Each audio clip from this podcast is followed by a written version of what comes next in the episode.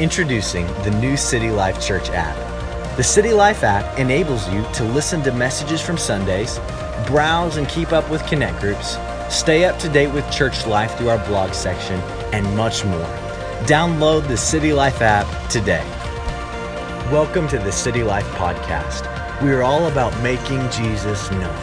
We pray that these messages will help equip you to become a follower of Jesus who is empowered to influence and shape culture. Enjoy the message.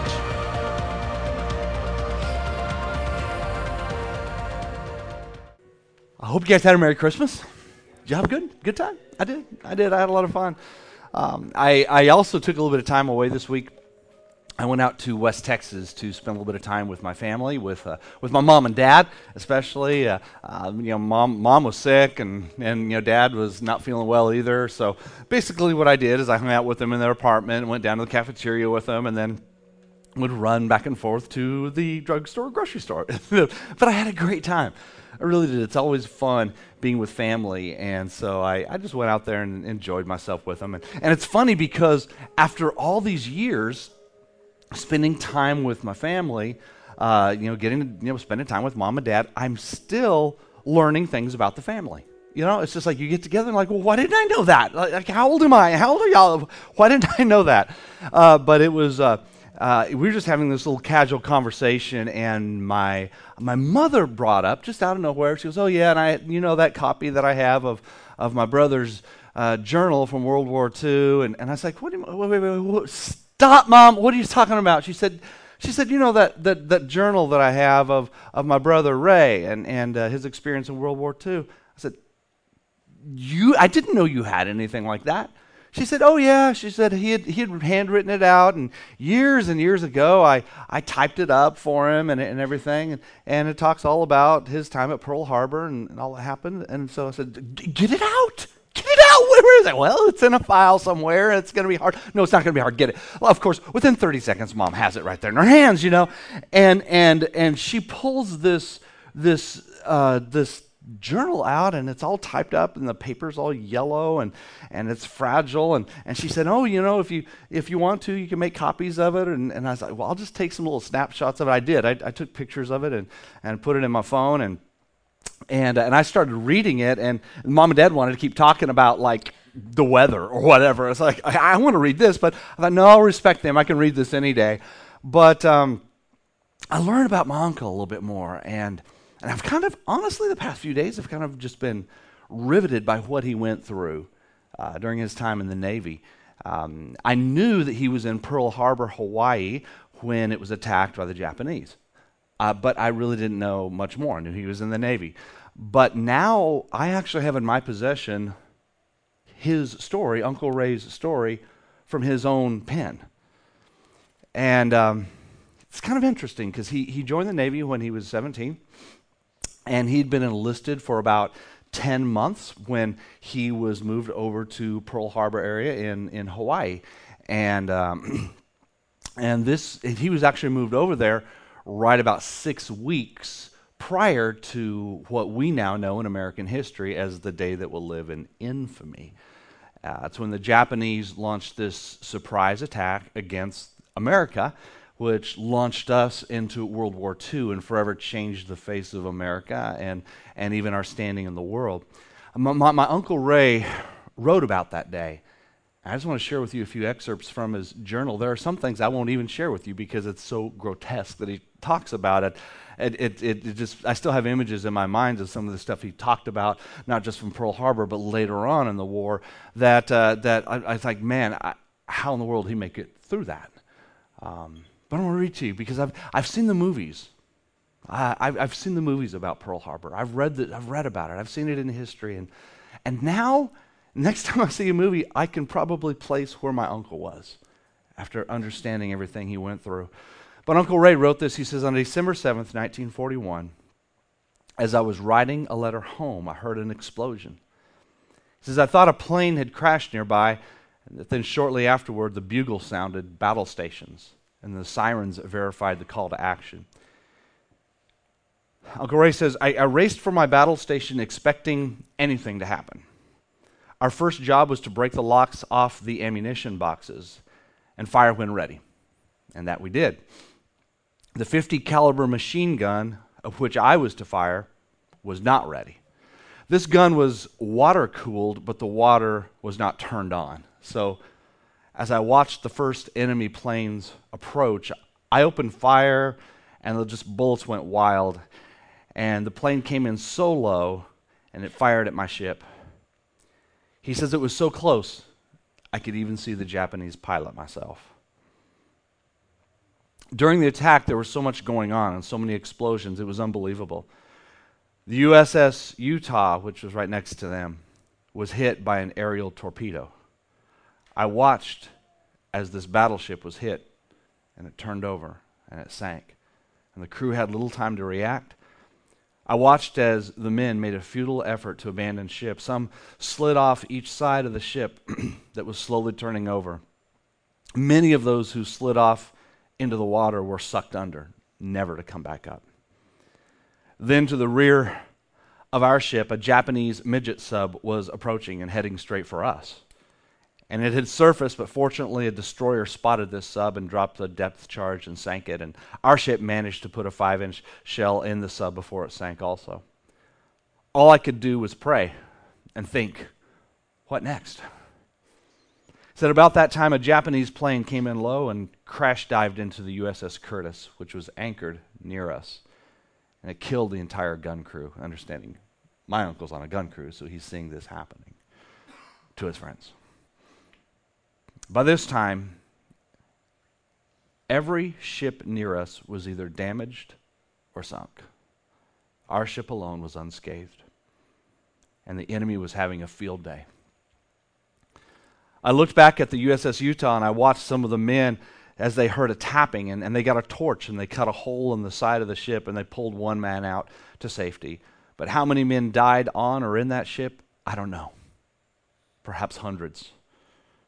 It was simply a one sided battle, and it was my first taste of war. Then later in the evening, there was a report of approaching planes. We were ready now, and we were over the initial shock, and we were hoping the planes would come right toward us. You see, they're ready for action now. And they did. I was manning my machine gun with the water on and ready, and several large bombers that were similar to the B 17 were closing in and we were given orders to fire, and every gun on the ship opened fire. And the planes came in low, and every shell that I fired went directly to its target because I froze on the trigger. I had one thing in my mind, and that was revenge. As the planes came in low, I had doubts, though, that these were enemy planes. And with the orders to cease fire, I was horrified to see that we shot down our own planes and pilots. This experience was the worst. We felt hopeless. Just some little excerpts from that day. And can you imagine? Really, can you imagine? Uh, now, the question is how in the world do you have hope in the middle of such pain and devastation? I, I mean, think of it this way. You know, even if you were in the military and you may have even seen some action, still, you've not seen this. So, in our minds, I, I, mean, I want you just to imagine hundreds of people from your city, maybe from your company or your office building or, or your neighborhood, totally, just brutally killed right in front of your eyes. And now imagine then reacting and then accidentally killing some of your own neighbors and friends work associates. That's the horror. Um, and many of you have never experienced anything like this, nor will you. Um, yet, sometimes you still feel like your world that you're in is just attacking you and it's wanting to destroy you. And it's like every available force of hell is coming against you, and it looks hopeless for you. Sure, it may not be December 7th, 1941 in your life, but sometimes it just feels like it. See, hopelessness can be emotionally and spiritually devastating. That's why I'm a pastor who preaches hope, because I don't want you to live in a state of hopelessness. Now, as I read my the, the, the entire story of my uncle from World War II, all the way through the invasion of Okinawa in 1944, it was like, honestly, it was like I was reading a novel. Uh, it, it just like, this has to be fiction. I mean, again, you can see it in movies and hear stories, but when it's coming from your own uncle in his words, you know that there's no fabrication here. But it's true. And I think, you know, how, how, how did Uncle Ray make it? I mean, how was Uncle Ray able to stay resolved in his hope? Or reading through his story, um, basically what he did is he kept focused on his mission. And even in the middle of it all, he would laugh and have fun adventures with his buddies. Um, he was always encouraging people around him, and he was always helping somebody else around him. Uncle Ray read the scriptures, he prayed, and he let God give him daily strength. That sounds kind of simplistic, but is it really any difference for us? See, uh, here, regardless of the stress you're under, regardless of the hopelessness that you might feel, my encouragement is focus on your mission. Laugh. Maybe not as the battle's happening, but in the middle of your life, how often have a good time with some other people and help some people? Give some other people hope. Lean into God, lean into God's word. You know, as I was as I was thinking about how my uncle Ray made it through those years in the military, I was thinking, wow, that, that's the, kind, the way he did that is actually what we do in church. See, some people see church as, well, like an event. Some people see church as maybe a building or a place, and, and uh, it, it's where you come and you hear to someone, someone give a talk. And, and you listen or you fall asleep or whatever you do, and then you go home and you repeat the tradition the next week. That's not church. that's not church. This is the visible public gathering, but that's not church. See, the church isn't an event, church isn't a place because church is people. Church is something we are, it's something we do. It's, it's really, church is really less about us and more about God and other people, which then helps us and gives us hope. See, church is what we do. It's like actually what Uncle Ray did. We're, truly, church is a place where we're reminded to stay on our mission. It's the place where we do laugh and haul off and have a good time with others. It's where we help people help one another and even are inspired and encouraged to help others outside of here. We, we give other people hope. It's a place where we lean into the Word of God and we lean into God, just like Uncle Ray did. I just think I, I just think that you know that is actually a, a great recipe for hope. Truth is, over the next 24 hours, people are going to be celebrating, and many will have this hope or anticipation that next year is going to be better or possibly just a little better than this year. But, but the truth is, holding a celebration or, or thinking about having more hope next year, it's not going to make it happen. That doesn't make it, it doesn't like, oh, if I think it's going to happen, it's going to, no, no, it doesn't. See, hope is actually created um, by Uncle Ray's World War II method. Hope is created really by the function of the church. That's why church is. We are an is, we're a be. We're not, a, we're not an event or an activity or a talk. And, and, and guys, I want to tell you this. I'm resolved this year, as we move into this next year, I'm resolved to help you be resolved in hope. See, because hope is really found when we do make it less about ourselves I'll tell you guys, self centeredness always destroys us. You focus on self, you will get hopelessness. And it's all through the scriptures. And I see it around me all the time. I've seen it so often. And, and so, how do we do this, especially in today's world? Because our world is very self centered. It is. And so, so, and we live in this culture, and so it's not easy. It's, you know what? Just honestly, it's easier said than done. And I struggle with it just like you do. But that, again, is the reason why there's so much hopelessness.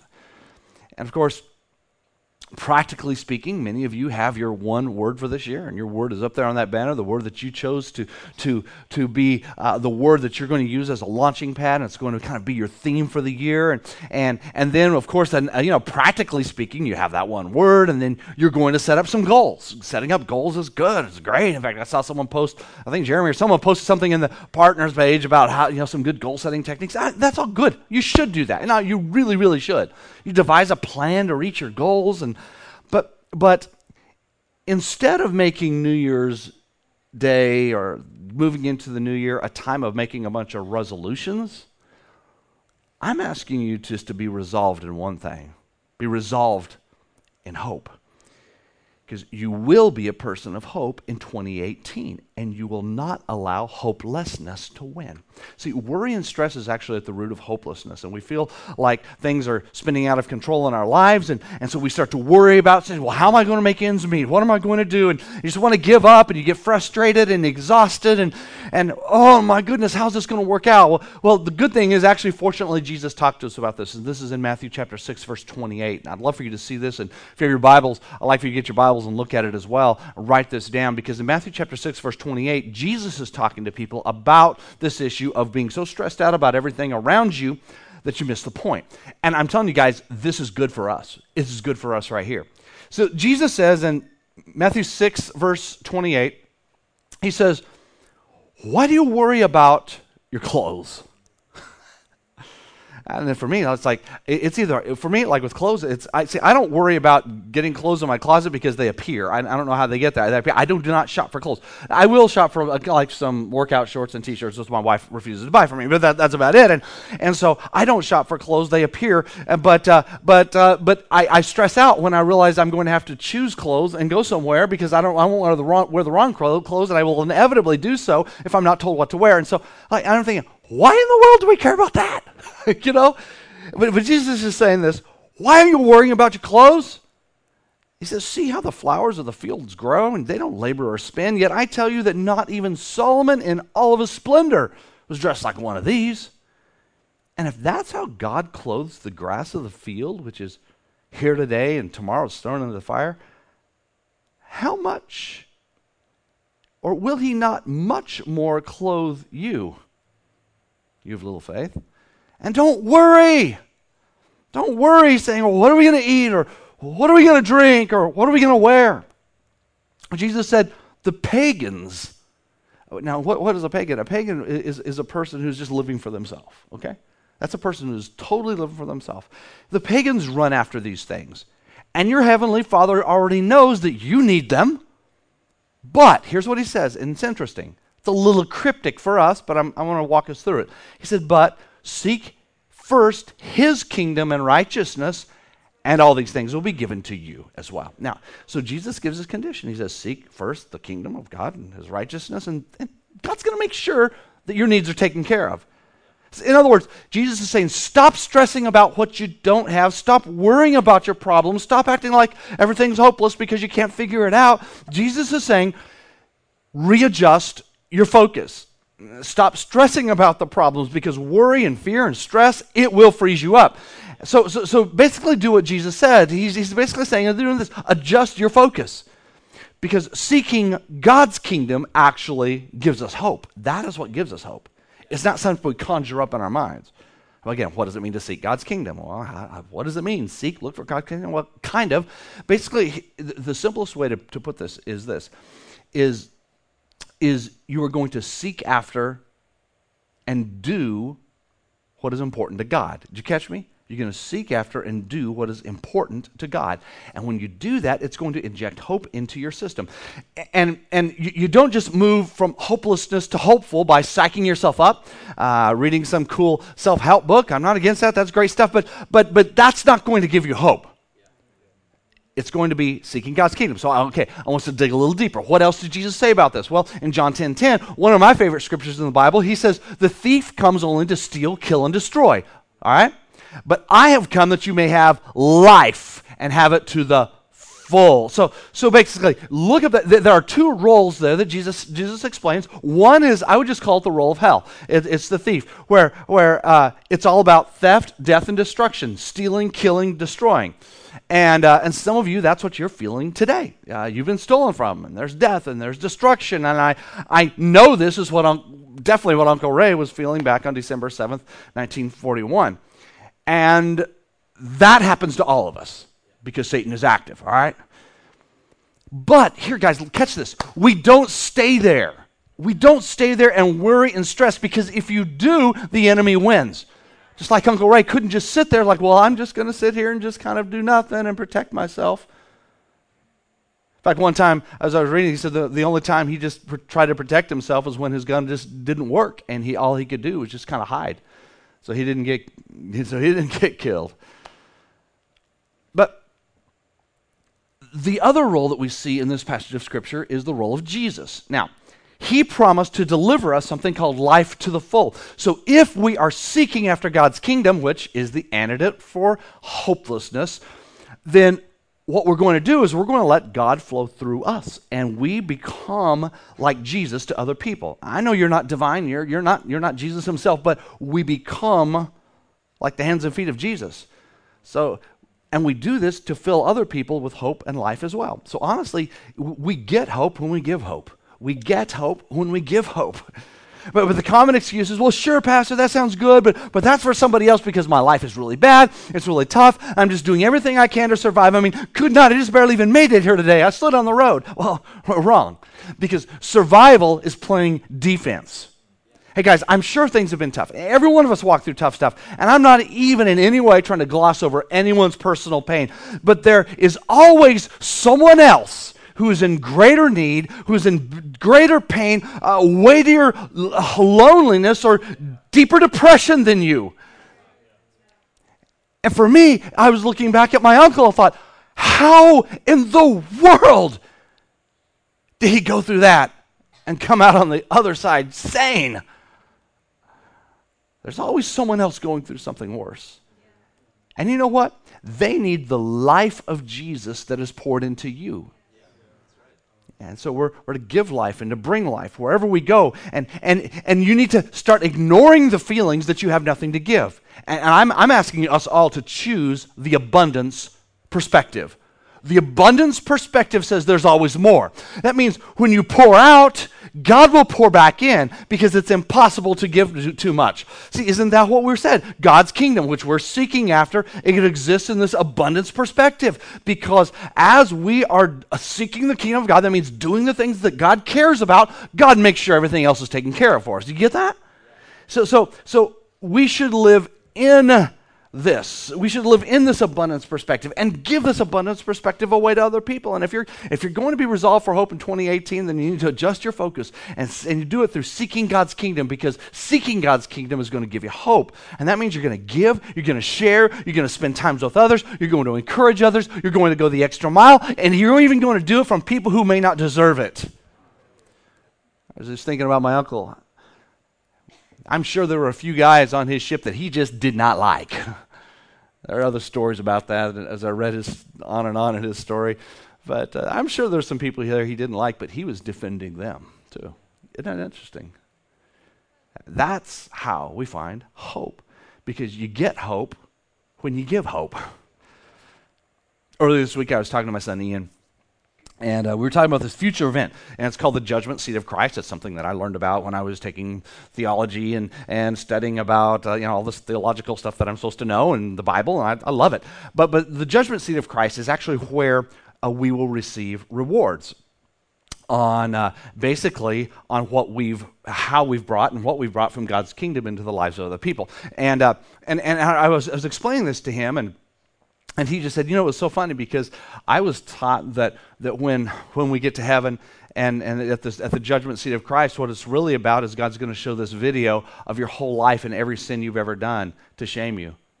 And I, I uh, how? I said, wait, where did you learn that? Well, a, a teacher taught me that in, in my kids' church. Well, I'm going to find that teacher and smack him upside the face. In, in love, in love, in love, in love. Of course, we, we try diligently to make sure that good theology is taught everywhere in our church because you don't want your kid growing up with that. Thinking, well, you know, God's a scary God. Oh, well, what's going to happen when I get to the end? This video is going to play of my whole life and everything I've ever done. I'm going to be humiliated in front of God. No, the scripture says when we receive Christ and we receive, get our sins forgiven, God can't even remember it. He doesn't have some video. Okay, let's, let's, let's drop the video picture of God and this movie he's going to show in heaven in front of you and all your friends, and your family's going to go, well, well, well, what a loser you are. No, that isn't going to happen, okay? You got that? You see, because the judgment seat of Christ is something totally different.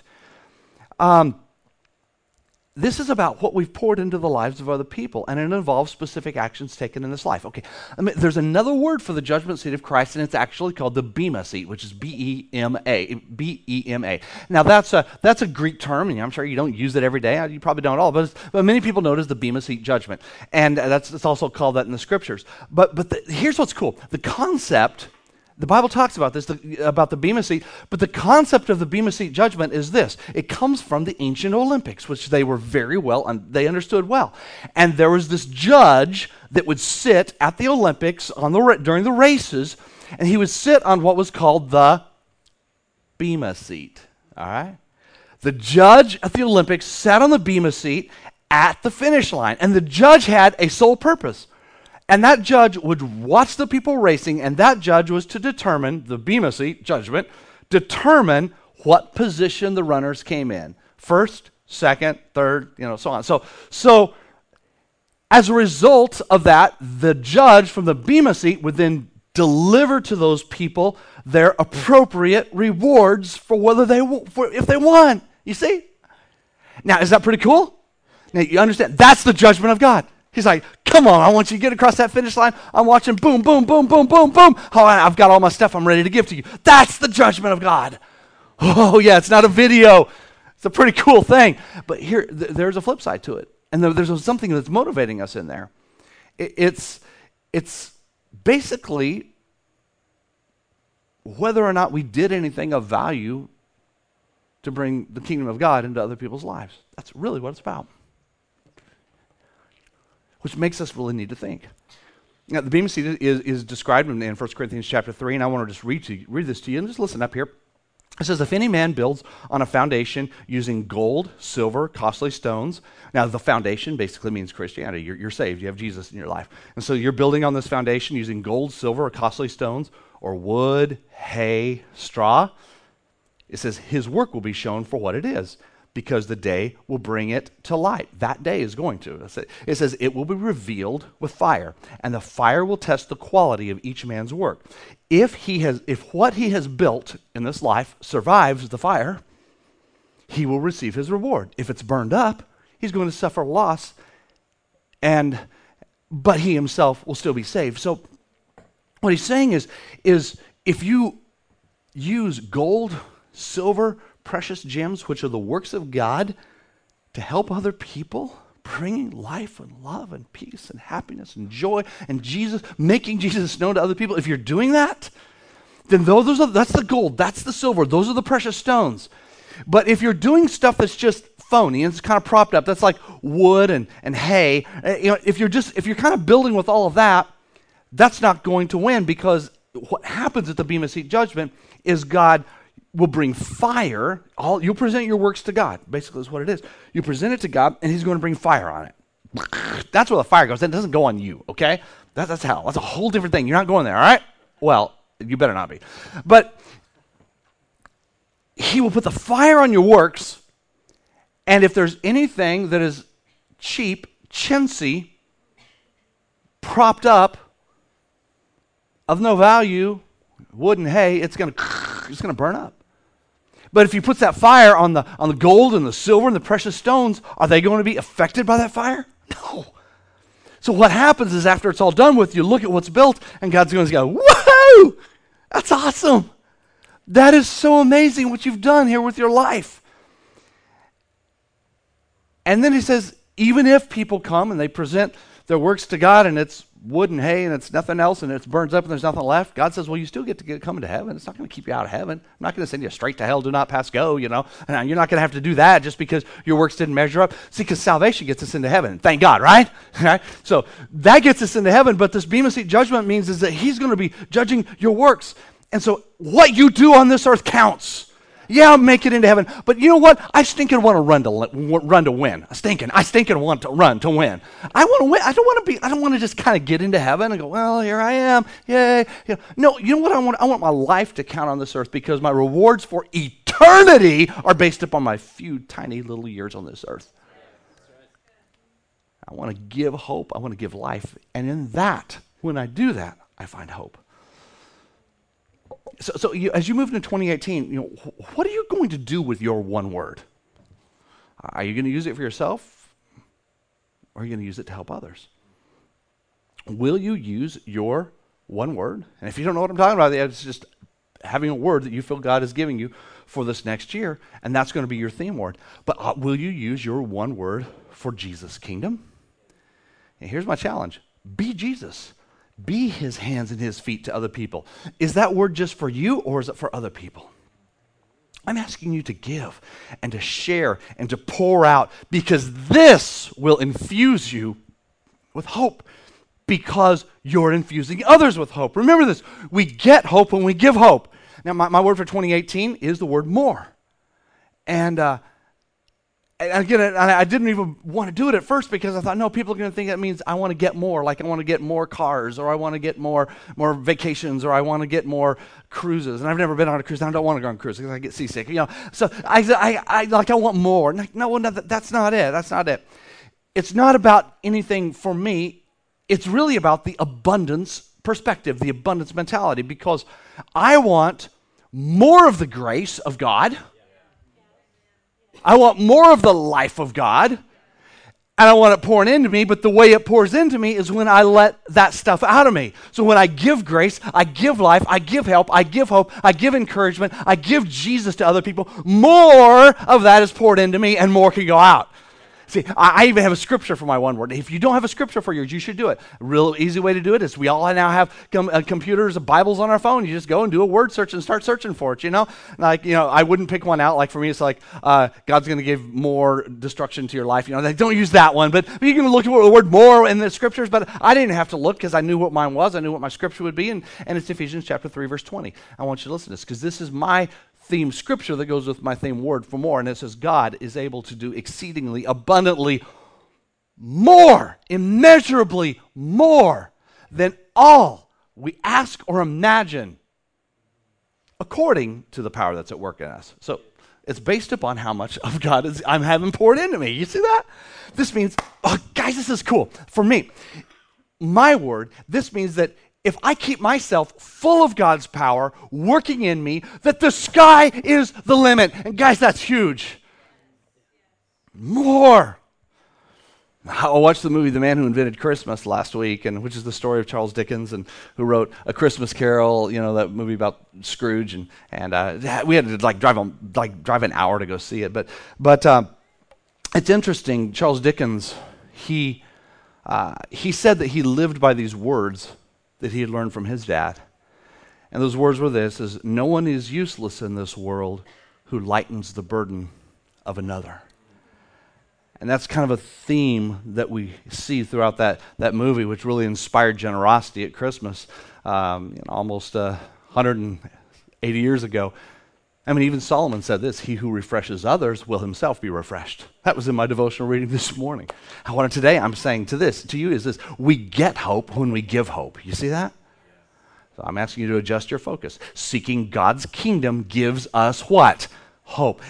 Listen, stop feeling sorry for yourself because that's hopelessness. Instead, live, really live. Live to give. Seeking God's kingdom is the way to get hope because you're not focusing upon yourself, but you're focusing on pleasing God. We get hope when we give hope. Paul said it this way He said, May the God of hope fill you with all joy and peace. Yeah, as you trust in Him. So you see, there's a condition here may the God of hope fill you with all joy and peace as you trust in him. You see? As you trust in him, so that get this. Ah, this is good. So that, there's a reason here, so that you may overflow with hope by the power of the Holy Spirit. Okay, I, am getting off my stool now. What does it mean to overflow with hope? What does that mean? Well, well, that means there's so much of it in you because what you've been giving and what you what God keeps pouring back into you that you're just like overflowing. I, I did this the other day. I was in the kitchen and, and I, I was getting water from the little water thing and and and uh, and I, I turned to look at someone else who wasn't paying attention and it just go water kept going all over. Water overflowed. And of course I was like, oh, you know, like, like that. But but Nah, really, this thing of overflowing, it's wonderful because when we live life like that, when somebody bumps up against you, when someone nudges into you, when someone uh, kind of like destabilizes you for a minute, what's going to happen to them? That's a sound effect. They're going to get inundated with what? Whatever's inside of you my friend, Romans 15, 13 is a stinking good scripture. See, hope is going to spill out. We get hope when we give hope. Oh, Pastor Tim, though, I'm just going to pursue simplicity this year. I'm going to serve less. I'm going to do less. I'm going to coast for a while. I'm telling you, if your primary pursuit is simplicity, you're going to lose out.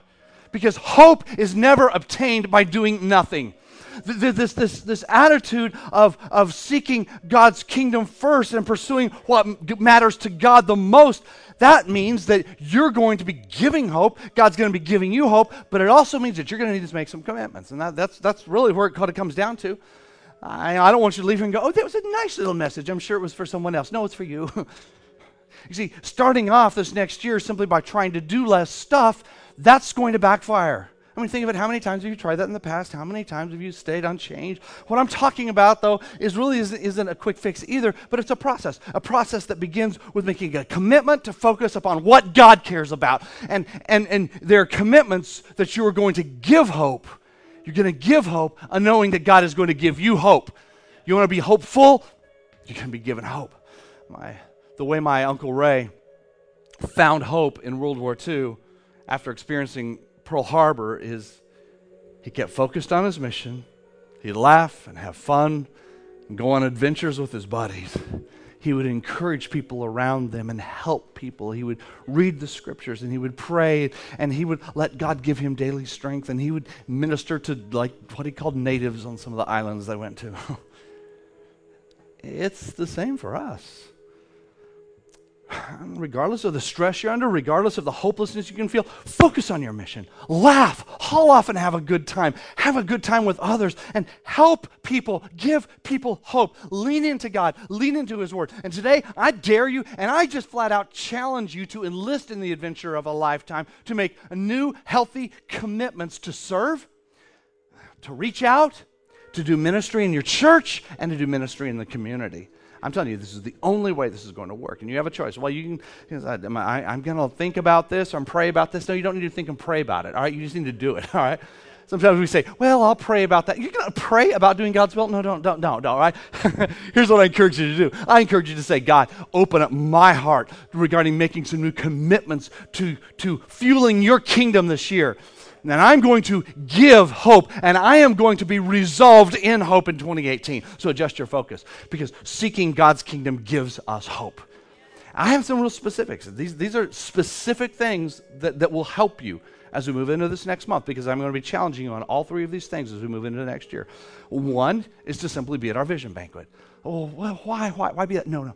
You need to be there. You need to be there because this is what this, this is going to be inspiration, but it's also going to be information and education, and, and I believe it's going to, to impact your life and motivate you on ways that you can even give more hope to people in your life and people around you. You need to also serve in your church. You heard the little talk about it just a few moments ago. If you're not serving in your church, you should be. Everyone should be serving in your church. We, we, we all do here.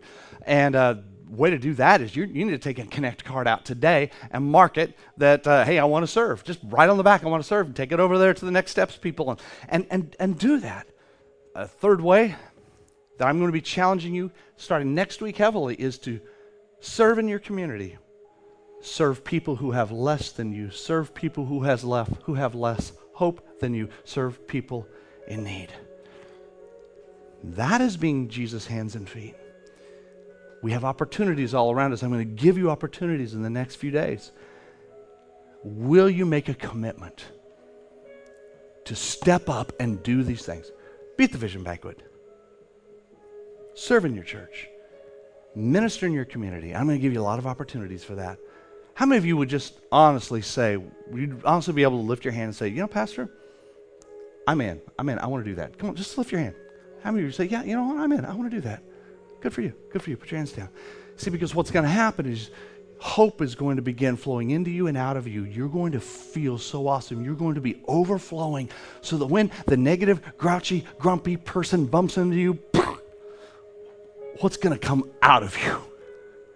All of a sudden, more hope, more help, more life, more the goodness of God. That's what church is about. That's what we're about. And that's what I am excited about for this next year because this church is going places. We are going places. I want us to take just a moment, though, and I want to ask the, for there to be mo- no movement at this time. I can ask you to close your eyes and focus internally. Will you do that? Just put yourself in front of God right now. Because today I, I talked about the judgment seat of Christ. But it's a beautiful place to be. It's not anything scary at all. The Bema seat. But also, you have to understand is that God, there's also judgment that we bring upon ourselves, which is an eternity without God, an eternity in hell, because that's real. It's very, very real if we don't accept Christ and we don't have our sins forgiven. Uh, because I love the story of the Bema seat of Christ, is because even, just think about this, guys. Just close your eyes and imagine this. Even if you bring nothing to God, you still are going to be with Him for eternity. There's not one work that you ever did for Him, you will still be. That, my friend, is love. That's generosity. That's grace. So, but would you even be able to have that? That's the question I want to ask you now.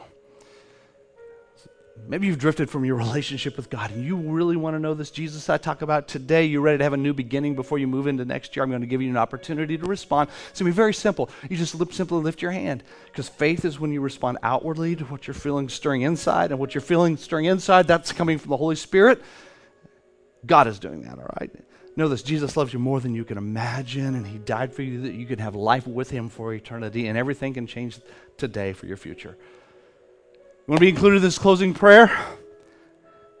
Lift your hand so you can surrender your life totally to Jesus. Just do, do, do so at the count of three. I'm going to connect my faith with yours, and we're going to pray together. Will you do that? Just lift your hand if you're ready to make that commitment to serve Jesus. One, two, three. Lift your hand. Lift your hand. Thank you. Who else? Thank you. Awesome. I want everyone in the room to stand with me. We're going to pray together. Come on, stand together. Let's pray if you lifted your hand, here's what I want you to do. I want you, along with every person in this room, to pray these words with me because what, what's happening right now actually matters more than everything I just said earlier, all right? Because this is the beginning place. Please pray these words with me. Dear Jesus, thank you for dying for my sin. I believe you're the Son of God. Please forgive my sins. Today I give up my past and I embrace the future that you have for me. Thank you for hope. I choose to receive it and I choose to give it. In Jesus' name, amen. City Life is able to continue making Jesus known through the consistent investments of many. And if you would like to invest financially into the vision, you can do so at citylifefw.org. Simply select the giving option that works best for you. Thank you for listening to this week's message from City Life Church. You can stay connected through Twitter, Instagram, and Facebook. And we look forward to seeing you on Sunday.